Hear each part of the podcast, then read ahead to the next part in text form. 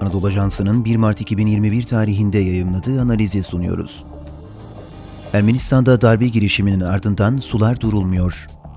Yazan Doçent Doktor Yıldız Deveci Bozkuş.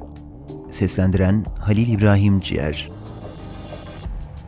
Soğuk Savaş döneminin sona ermesiyle Güney Kafkasya'da bağımsızlıklarını kazanan 3 yeni devlet ortaya çıkmıştı. Sovyetler döneminde dondurulmuş sorunlar olarak adlandırılan bölgesel sorunlarda bu devletlerin bağımsızlığını kazanmasıyla yeniden gündeme gelmeye başladı.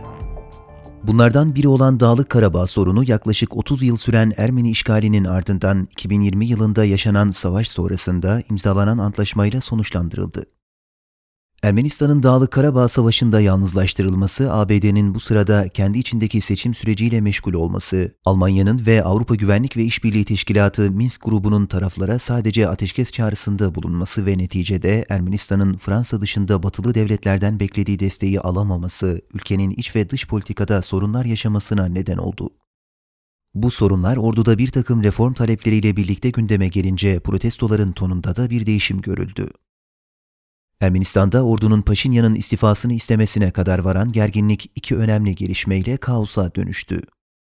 Paşinyan'ın Ermenistan Genelkurmay Başkan Yardımcısı Tigran Haçaturyan'ı görevden alması ve eski Cumhurbaşkanı Serj Sarkisyan'ın İskender füzeleriyle ilgili yaptığı açıklamalar.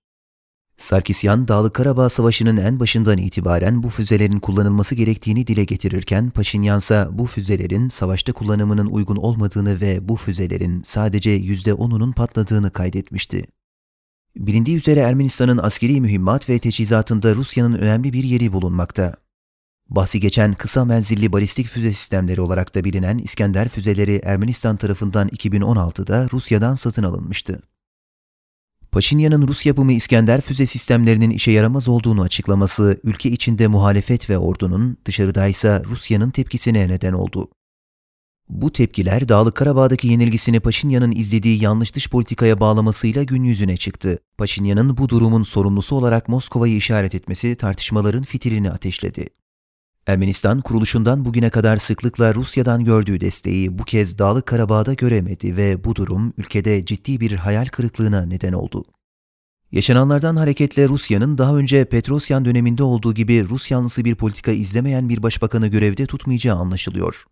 Fakat burada asıl önemli olan Batı'nın ya da Batılı devletlerin Rusya'nın bu girişime karşısında nasıl bir tavır takınacağı. Paşinyan'ın darbe girişimi sonrası Ermeni halkını sokaklara çağırması, kendisinin de eşi ve çocuklarıyla birlikte elinde megafon olduğu halde taraftarlarıyla Cumhuriyet Meydanı'nda yürümesi kısmen de olsa bir karşılık bulmuşa benziyor. Buna karşın muhalif grupta yer alan ordu ve muhalefet temsilcilerinin de benzer bir şekilde özgürlük meydanında sokaklara dökülmeleri gerginliğin devam edeceğinin işaretini veriyor. Her ne kadar Paşinyan taraftarlarına oranla ordu ve muhalif kanattakiler daha az sayıda olsalar da bu gergin gidişatın ne yöne evrileceği şimdilik merak konusu. Sonuç olarak Ermenistan'da yaşanan sorunları daha büyük kanlı bir iç çatışmaya dönüşmeden erken seçimle çözüme kavuşturmak doğru bir adım olabilir.